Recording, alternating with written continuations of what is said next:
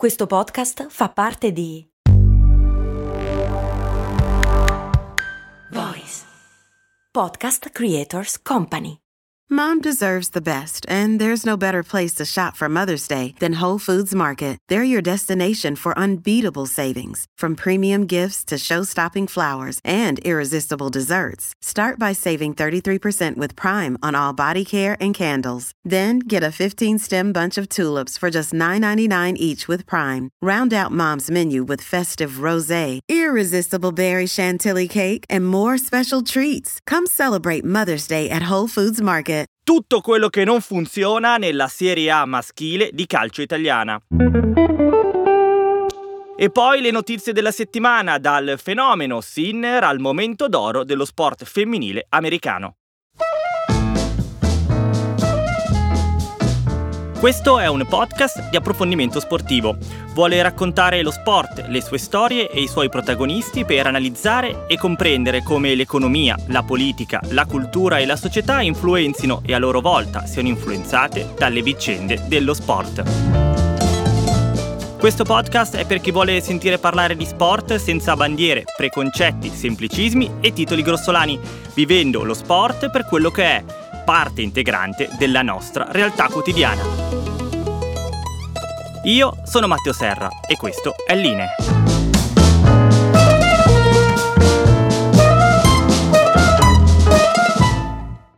Buongiorno amiche e amici di Line, ben trovati all'ascolto di una nuova puntata del primo podcast di approfondimento sportivo in Italia. Questo episodio parte da San Candido, un comune di poco più di 3.000 abitanti che fa parte della comunità autonoma di Bolzano, in Trentino Alto Adige, nella zona nota come Alta Pusteria. Lì il 16 agosto del 2001 Singlide Johan, lei lavorava come cameriera e lui come cuoco in un rifugio montano chiamato Tal Schluttut in Val Fiscaldina, hanno dato alla luce il loro primo figlio naturale, Yannick, che 22 anni dopo, il 28 gennaio del 2024, ha vinto il suo primo torneo del Grande Slam, gli Australian Open, diventando il primo italiano di sempre a vincerlo. Da diversi giorni tutti gli italiani, gli appassionati di tennis, ma non solo, stanno in qualche modo ringraziando Singlide Johan per aver creato il tennista che ha fatto la storia, Yannick Sinner. I wish that everyone could have um, my parents because they always let me let me choose whatever I wanted to. Um, even when I was younger, I I made so, also some other sports, and, and, and they never put pressure on myself. And, and, and I wish that this freedom is, is, is possible for as many young kids as possible. So thank you so much for, for my parents. Sono partito dai suoi genitori per parlarvi di Yannick Sinner e del suo grandissimo successo perché lo ha fatto lui stesso nell'intervista durante la premiazione di cui vi ho fatto sentire un estratto prima. Yannick non solo ringrazia i suoi, ma augura a tutti la fortuna di avere dei genitori del genere, che lo hanno lasciato libero e non gli hanno messo mai pressioni. Io genitore non sono, ma direi che a Singlide e Johan, ovunque fossero a vedere la partita, sarà caduta ben più di una lacrima. E d'altronde sicuramente non sono stati i soli, perché tantissime persone in tutta Italia hanno assistito alla finale degli Australian Open del 2024 come se fosse una partita partita della nazionale ai mondiali di calcio, incollati davanti alla tv, dandosi appuntamento con amici e amiche, condividendo insieme a Yannick a 16.000 km di distanza la sua sofferenza, la delusione di ritrovarsi sotto 2-0 nella partita più importante della sua vita e poi la straripante gioia nel vederlo prima reagire, poi rimontare e infine avere la lucidità fino alla fine per vincere. Yannick Sinner è in questo momento l'italiano più amato e ammirato del nostro paese, un ragazzo di appena 22 anni che vince un torneo che nessun suo connazionale aveva mai sollevato prima e pone così fine a un digiugno di vittorie che nel tennis maschile italiano durava dal 1976, quando Adriano Panatta vinse il Roland Garros. Un altro mondo e un altro tennis. Ci sono due aspetti che vorrei sottolineare con voi, tanto quello che è successo e le emozioni della partita sono stati ampiamente raccontati e ancora a lungo lo saranno. Il primo punto è la potenza di questa vittoria nella carriera di Yannick Sinner, Che lui fosse un fenomeno si sapeva, chi segue il tennis ne è consapevole da anni e gli altri comunque lo hanno capito negli ultimi tempi. Il tennis però è uno sport crudele, il talento di per sé non vuol dire molto, è uno sport fatto di singoli momenti da sfruttare e da saper cogliere. Sinner, ve l'avevo detto nella puntata di chiusura del 2023, era pronto a iniziare l'anno successivo, questo 2024, con il chiaro obiettivo di vincere uno slam. E ce l'ha fatta al primo tentativo e questo è uno scoglio mentale, prima che tennistico e sportivo, fondamentale per la sua carriera. Molti suoi colleghi, forti e al top nella classifica mondiale da anni, ancora non hanno vinto un torneo del genere e questo pesa molto perché il tempo passa inesorabilmente, tennisti più giovani arrivano di continuo e in un attimo si può passare da essere il futuro campione a uno che invece non ha combinato molto. Sinner vincendo ha fatto capire di essere diverso. E questo, ed è il secondo aspetto, lo si evince anche dal suo modo di parlare, di fare le interviste. Non solo quell'atteggiamento un po' imbarazzato che ancora ha quando tutti gli ripetono quanto sia un fenomeno e lui semplicemente sorride, ma quello che ha detto alla fine dell'ultima conferenza stampa. Ora devo lavorare per migliorare ancora. Quando, in un momento di estasi, uno sportivo si concentra sul futuro, sulla voglia di riprovare il più presto possibile quel brivido della vittoria, vuol dire che ha la stoffa giusta. E Yannick Sinner dà a tutti la sensazione, come ha detto lui stesso, che siamo soltanto all'inizio. Parliamo ora di una notizia che è passata un po' in sordina dalle nostre parti, ma che è molto significativa per raccontare le tensioni tra i politici del calcio in questo periodo storico. La notizia è che Svonomir Boban, fino a qualche tempo fa head of football della UEFA, l'organizzazione che controlla il calcio europeo, si è dimesso e lo ha fatto esplicitamente per sua spiegazione perché non approva la riforma che l'attuale presidente della UEFA, lo sloveno Alexander Ceferin, vuole far passare e che gli permetterebbe di allungare il proprio mandato da presidente, che sarebbe quindi per lui il terzo. Una specie quindi di golpe interno al quale Boban non vuole assistere e per questo si è dimesso.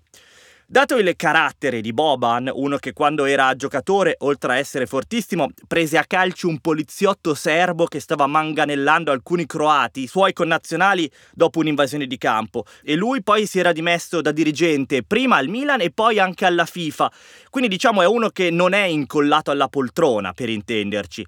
Però il fatto che lui condanni così il tentativo di Ceferin, lui sì, di cercare di rimanere incollato alla poltrona al punto di cambiare le regole solo per farlo, ci fa capire quanto sia diventata delicata la politica del calcio e della UEFA, specie con lo spettro della Superlega ormai sempre più alle porte. Il calcio europeo quindi si sta dimostrando, nella sua parte dirigenziale, sempre più reazionario e poco incline a qualunque idea di cambiamento. E di solito, anche fuori dallo sport, questo non porta a niente di buono. Ci spostiamo negli Stati Uniti per parlare di sport femminile e nello specifico di pallavolo. Gli Stati Uniti sono al momento il paese numero uno per lo sport delle donne, il primo dove la considerazione nei loro confronti in termini di risposta del pubblico, di contesto economico e salariale per le sportive è in qualche modo comparabile a quello maschile. Dopo calcio, basket e hockey, che hanno visto la nascita di nuove competizioni, nuove squadre nuovi ricchi contratti TV, ora è toccato alla pallavolo. È stato creato infatti un nuovo campionato, il Pro Volleyball Federation, con sei squadre e nato con il chiaro intento di diventare il miglior campionato del mondo. Lo slogan del torneo è Il nostro momento è arrivato.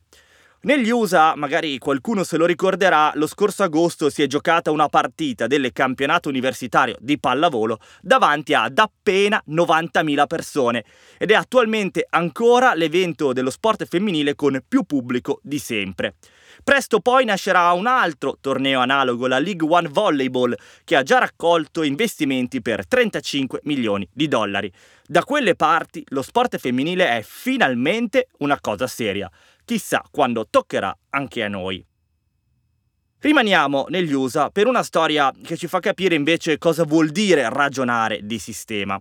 Recentemente la MLS, ovvero il campionato di calcio maschile americano, ha deciso di bloccare la cessione di Jesus Ferreira, che i Dallas, la sua squadra, avevano venduto allo Spartak Mosca per 13 milioni di dollari. Nonostante questa eh, sarebbe diventata una delle cessioni più pagate della storia del calcio americano, la federazione lo ha bloccato e la ragione è puramente politica. Non vogliono fare affari con i russi. Un messaggio politico prima che sportivo e che ci ricorda il potere dello sport di trasmettere concetti forti e chiari. Vi ricordate Lia Thomas? Abbiamo parlato spesso di lei in questo podcast perché è la prima nuotatrice a vincere da transgender dei titoli nazionali in America e praticamente apposta per lei la Federazione Internazionale ha stilato nuove regole che impediscono alle atlete trans di competere con le donne. Thomas ha deciso di rispondere a questa situazione facendo causa alla federazione. Thomas infatti non nuota in una competizione ufficiale dal 2022, ovvero proprio da quando è stata creata la nuova regola. E ora Thomas spera che una sentenza venga emessa prima delle prossime Olimpiadi, così da potervi partecipare. Però in realtà è molto improbabile che questo accada, anche perché lei non ha nemmeno l'appoggio della Federazione di Nuoto Americana, che non la riconosce ufficialmente. Dalla World Swimming, l'organo del nuoto internazionale, è arrivata una risposta che conferma invece la convinzione che il cambio di sesso dia un vantaggio competitivo troppo grande alle atlete. Thomas invece dal canto suo sottolinea che sia sbagliato guardare alla sua transizione in quest'ottica e che lei ha fatto quello che ha fatto soltanto per se stessa, per essere più felice. Se vi interessa il tema e la questione legata alla presenza delle atlete trans nello sport femminile, potete ascoltare la puntata numero 38 di Linee dedicata proprio a questo tema. Infine chiudo con la storia di Nick Dunlap, un golfista di 20 anni americano che ha vinto un torneo del circuito PGA. La particolarità è che Dunlap lo ha fatto non da professionista, ma da amatore, da dilettante ed è il primo a riuscirci dal 1991. Ciò che fa notizia, oltre alla vittoria di un dilettante davanti a decine di professionisti, è che il suo status di amatore gli ha impedito di incassare l'oltre milione e mezzo di dollari destinati al vincitore, che deve essere iscritto al PGA, alla federazione americana, cosa che lui non è, non essendo professionista. Parte dei suoi soldi quindi sono andati al secondo in classifica e in parte sono stati divisi tra gli altri 66 giocatori. Una bella beffa quindi per Dallap che proprio grazie a queste vittorie ora sì diventerà un professionista, ma intanto i soldi del premio se ne sono andati. Diciamo che se questa vittoria non è stata frutto di un semplice colpo di fortuna, sicuramente avrà modo di rifarsi. Se questo episodio di Linee ti sta piacendo e se apprezzi questo modo di fare informazione sportiva, supporta Linee Podcast. Puoi farlo condividendo questa puntata sui social o con qualcuno a cui potrebbe interessare. Puoi mettere segui su Spotify e lì direttamente commentare la puntata. Puoi infine seguire Linee Podcast sui suoi social, Instagram e TikTok e iscriverti anche alla newsletter. Il link per farlo lo trovi nella descrizione del podcast. Puoi, infine e soprattutto, parlare di linee in giro in modo tale che possa crescere sempre di più. Grazie per quello che vorrai fare. Queste quattro finali sono uno spot meraviglioso per il calcio italiano. Questa che avete appena sentito è la voce di Gabriele Gravina, il presidente della Federazione Italiana Giuoco Calcio, la FIGC risale a qualche mese fa, quando la stagione calcistica si era appena conclusa e l'Italia aveva avuto la soddisfazione di vedere tre delle proprie squadre arrivare in finale nelle tre principali competizioni europee, l'Inter in Champions, la Roma in Europa League e la Fiorentina in Conference League. A queste poi bisogna sommare anche le finali raggiunte nelle mondiali under 20 e nell'europeo under 19 dalla nazionale italiana. Questo risultato aveva inorgoglito il calcio italiano, che nonostante poi avesse visto quattro delle sue squadre uscire da quelle finali sconfitte, unica eccezione quella del mondiale under 19, aveva comunque gonfiato il petto, correndo a parlare di rinascimento del calcio italiano, di un movimento sano e in salute con giovani forti e dal sicuro futuro, tutto riassunto nello slogan Calcio is back. E questo ha fatto sì che nell'annuale classifica sui migliori campionati del mondo fatta dall'International Federation of Football and Statistics, la nostra Serie A risultasse al primo posto tra i campionati europei. Eppure, non più tardi di qualche mese fa, quando il governo ha deciso di abolire il decreto crescita che garantiva importanti sgravi fiscali, quegli stessi presidenti, dirigenti e politici dello sport hanno iniziato a parlare di una situazione drammatica per il calcio italiano che ora addirittura rischia di andare al collasso. Suona però questo come un paradosso. Come può essere che un campionato che prima veniva lodato e celebrato qualche mese dopo per una decisione economico-politica si ritrovi a essere a un passo dal tracollo? La risposta probabilmente è che le lodi erano sicuramente esagerate e che in quelle finali non dovevamo vederci altro se non un ottimo mix di caso, fortuna e bravura e che parlare però anche di collasso e usare termini così catastrofici in merito all'annullamento del decreto crescita è sinonimo di una certa paura e di poche idee.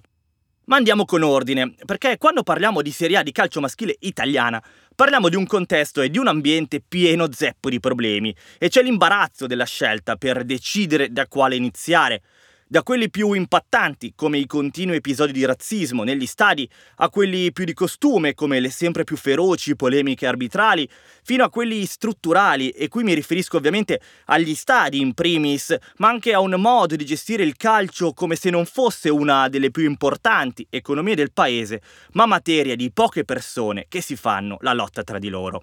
Insomma, sono veramente tanti i punti di vista da cui si può guardare alla Serie A di calcio con uno sguardo un po' triste, abbattuto e con poche speranze, almeno fino a quando qualcosa non cambierà.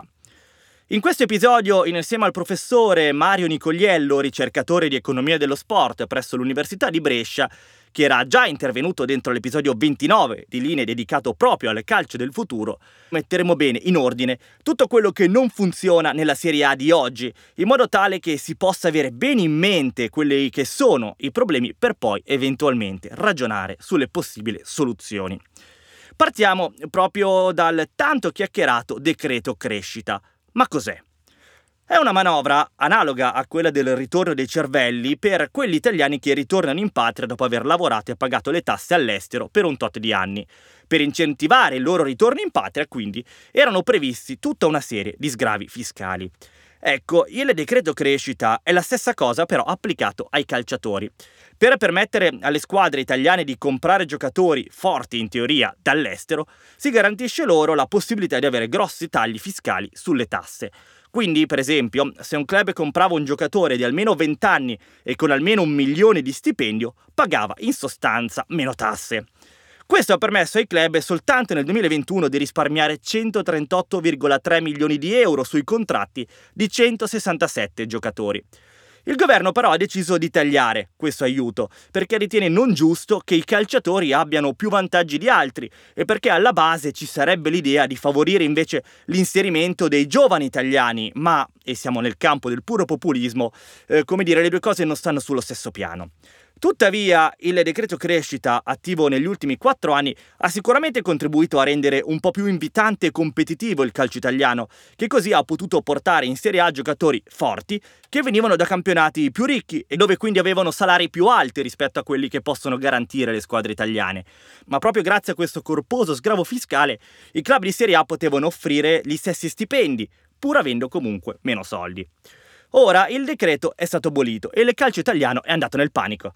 Si è parlato di decisione folle, di perdita di competitività e di grossi problemi economici. Tutto vero, ma si trattava pur sempre di una specie di stratagemma, un trucco di magia che ha sì messo una toppa per un periodo ad alcuni problemi, ma sicuramente non ha risolto un granché realmente. E infatti, più che la decisione in sé, è la reazione che ha avuto il calcio italiano a parlarci chiaramente dei suoi problemi. È grave per un sistema miope che non è in grado di guardare al futuro proponendo strategie alternative, ma semplicemente basandosi su vantaggi contingenti perché il club ha ormai l'abitudine di negoziare lo stipendio con il calciatore al, al valore netto e quindi conseguentemente l'imposta che eh, grava in capo al, al calciatore se la sobbarca il club. Quindi sostanzialmente l'impatto è grave perché? Perché sconta due difetti del nostro calcio. Il primo, quello di eh, non guardare a strategie alternative, ma soffermarsi semplicemente sui vantaggi. Quindi portami un vantaggio e io sono contento. Il secondo è perché eh, purtroppo nella gestione con le grandi star del calcio si ragiona esclusivamente a stipendio netto. Se è più difficile intervenire sulla questione contrattuale con i giocatori, perché si entrano in logiche più ampie che riguardano tutto il calcio mondiale, quello italiano potrebbe però benissimo intanto ragionare su come trovare delle alternative e delle soluzioni. Perché se è vero che il decreto crescita aiutava molto, è vero anche che la salute di un movimento non si può basare unicamente sul fatto che paga meno tasse e ha agevolazioni di vario tipo, che comunque poi riguardano soltanto alcune specifiche situazioni, come abbiamo visto. E qui, nella mancanza di idee, sta il vero problema del calcio italiano attuale. E questo è stato dimostrato anche dalla Supercoppa italiana che si è giocata in Arabia Saudita. Un'operazione con un unico e un solo fine, fare dei soldi e poi andarsene. Tuttavia, questa chiaramente non è una strategia per crescere economicamente se non è supportata da un progetto e da una visione di insieme, una cosa che manca alla nostra Serie A. In teoria bisognerebbe andare a giocare in altri paesi, lo fanno anche altri campionati, come per esempio quello spagnolo, per cercare di esportare il proprio modello e far vedere a tutti quanti quanto sia bello il proprio campionato. In Arabia Saudita però non è successo niente di tutto questo, sia perché i sauditi si sono scocciati del fatto che non ci fossero né Milan né Juventus, che erano assenti per la banale ragione che non hanno ottenuto i risultati sportivi per andarci, a differenza di quanto hanno fatto invece Inter, Napoli, Fiorentina e Lazio e sia per quello che è successo prima dell'inizio del secondo tempo della finale, il minuto di silenzio dedicato alla morte di Gigi Riva, uno dei più grandi giocatori italiani di sempre, è accolto dai fischi dei tifosi sauditi, che non hanno la tradizione di accompagnare i decessi col minuto di silenzio e quindi da popolo sempre molto aperto verso l'esterno hanno deciso di fischiare. Il risultato è stato che la commemorazione per uno dei più grandi calciatori italiani della storia è stata fischiata in diretta da persone che non sapevano neanche chi fosse Gigi Riva. Come si fa quindi a far venire voglia di seguire la Serie A se si assistono a spettacoli del genere? A differenza delle altre leghe, la Serie A ha rischiato davvero che tutto il progetto finisse prima di cominciare, perché quest'anno eh, gli arabi a un certo punto si stavano tirando indietro quando hanno visto le squadre partecipanti. E quindi eh, il problema è che secondo me bisogna interrogarsi se ha senso il format a quattro squadre con la presenza di squadre che non hanno quella pill ideale eh, sul mercato estero, perché è inutile che ci giriamo tanto attorno, alla fine la partita d'appeal è stata semplicemente la finale che ha coinvolto il Napoli e l'Inter, mentre le, le due semifinali non hanno prodotto quello che avrebbero potuto produrre se ci fossero stati altri interni. Il vantaggio è esclusivamente economico, concordo, però a questo punto il discorso fondamentale è che noi dobbiamo ragionare sulla PIL del prodotto Serie A che al momento è semplicemente la somma dell'appeal dei singoli club con 2, 3, 4 club in, in grado di produrre di più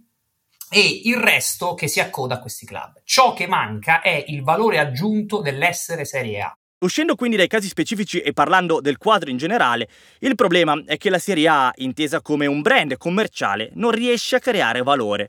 Di per sé, quindi, non vale praticamente nulla. Vale soltanto se si considerano le sue squadre più importanti, l'Inter, il Milan, la Juventus e poi altre come il Napoli e la Roma, molto seguite con molto tifosi, ma è soltanto una somma di singoli, non un insieme, non un valore intrinseco. E questo è stato dimostrato anche dalla vendita di diritti TV, ceduti per 900 milioni fino al 2029 a Sky e Dazon, una cifra non solo più bassa di quella che voleva la Lega, che aveva messo nel mirino almeno il miliardo di euro, ma anche più bassa dell'accordo precedente, che era pure per meno anni, 3 mentre ora sono 5, che era stato di 927,5 milioni. La Serie A però ha dovuto accettare lo stesso perché in realtà non ha alternative.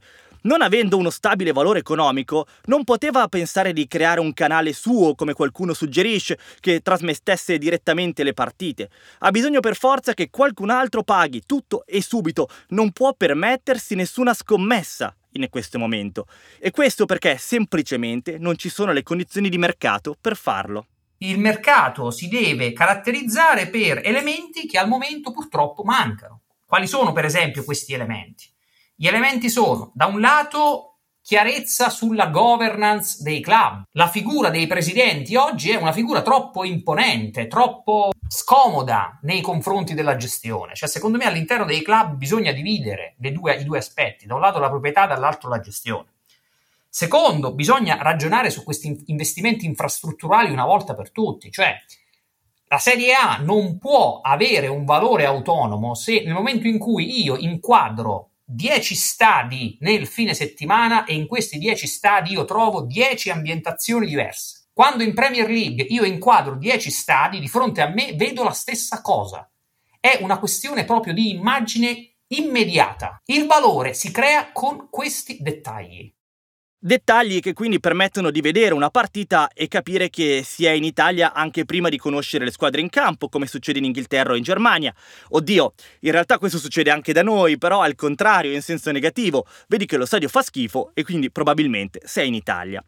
Gli stadi sono veramente il cancro sportivo del calcio italiano. Ci sono poche eccezioni virtuose, quello della Juve, del Sassuolo, del Frosinone, anche Udine e poi in futuro arriverà quello del Cagliari. Ma stop, basta. Storie che servono più a comprendere quanto sia netto il problema rispetto a rappresentare dei modelli da seguire.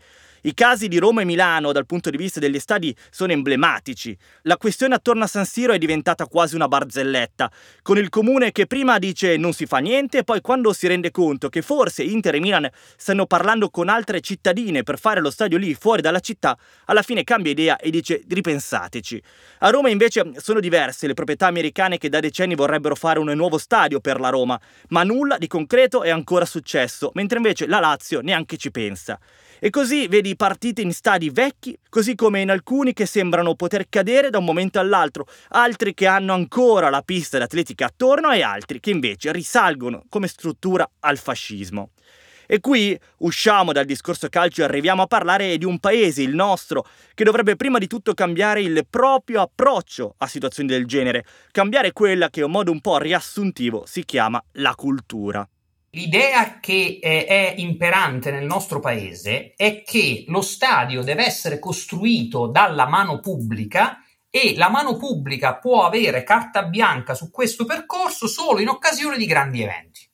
Questa è la ragione per cui l'ultima grande costruzione di stadi in Italia è avvenuta col Mondiale d'Italia 90. C'era il grande evento, il pubblico può investire, costruiamo stadi.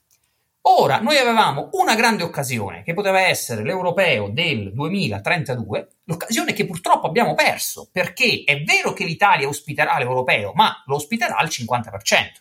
L'altro 50% sarà in Turchia e questo significa che il 50% del numero di stadi che avevamo previsto di mettere nel progetto sarà effettivamente coinvolto, l'altro 50% non più. Quindi fin quando c'è questa mentalità, e cioè la mentalità che lo stadio lo deve fare il pubblico, non si farà nulla in Italia.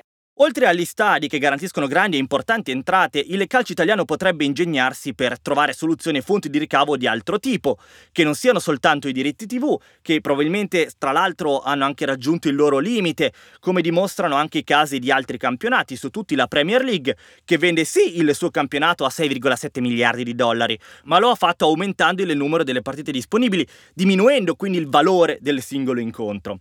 Soluzioni diverse da queste sono state presentate nell'episodio di linee numero 29, sempre con il prof Nicoliello che vi dicevo prima, e parlano di attrarre il pubblico giovane, di coinvolgere maggiormente la popolazione straniera, parlano soprattutto di tecnologia di digitalizzazione che porterebbero il nostro calcio sì realmente nel futuro. Invece, altro che futuro, ancora succede che i calciatori vengono fischiati e insultati per il colore della loro pelle. Esiste una pubblicità peggiore di questa per un campionato che già da solo ha una considerazione molto bassa?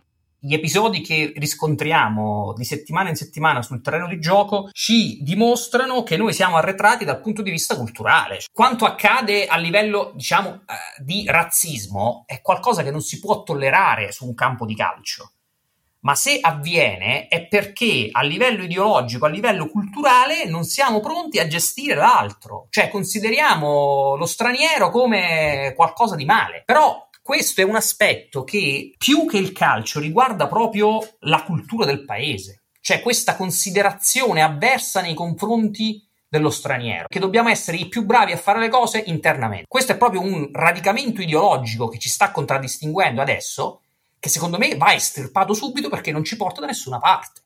Proprio per far capire a tutti che sì, stiamo parlando nello specifico di calcio, ma che questo è sempre uno specchio della mentalità di un paese, prendiamo l'esempio della pista da bob di Cortina per le Olimpiadi invernali del 2026. Un progetto che sul piano economico, ma soprattutto ambientale e strutturale, non ha ragione di esistere. Eppure ci sono politici che insistono che si debba fare per puro orgoglio, perché altrimenti Cortina avrebbe troppo poco, come ha detto il presidente del Veneto, Luca Zaia. Un altro esempio è il caso dello Ius Soli Sportivo, il fatto che fino al compimento dei 18 anni ragazzi e ragazze nati in Italia da genitori stranieri non possono rappresentare l'Italia nello sport e non potranno farlo comunque se non ottengono la cittadinanza, che però, come sappiamo, è molto difficile da avere. Tornando invece al calcio, immaginiamo allora la Serie A come una grossa riunione di condominio in cui a tutti interessa avere in ordine e in pace il proprio zerbino di casa. E chi se ne frega se poi il palazzo crolla o tra qualche anno rischia, che ne so, di rimanere senza le tubature dell'acqua. L'importante è salvare il salvabile oggi. Una mentalità che a lungo ha bloccato una riforma dei campionati che molti, compreso il professore, individuano come l'unica reale carta giocabile per la Serie A. Ridurre le squadre, alzare il livello sportivo e commerciale, migliorare lo spettacolo e così vendere meglio il proprio prodotto all'estero. Secondo me la riforma deve partire dall'alto, cioè la riforma deve partire dalla Serie A.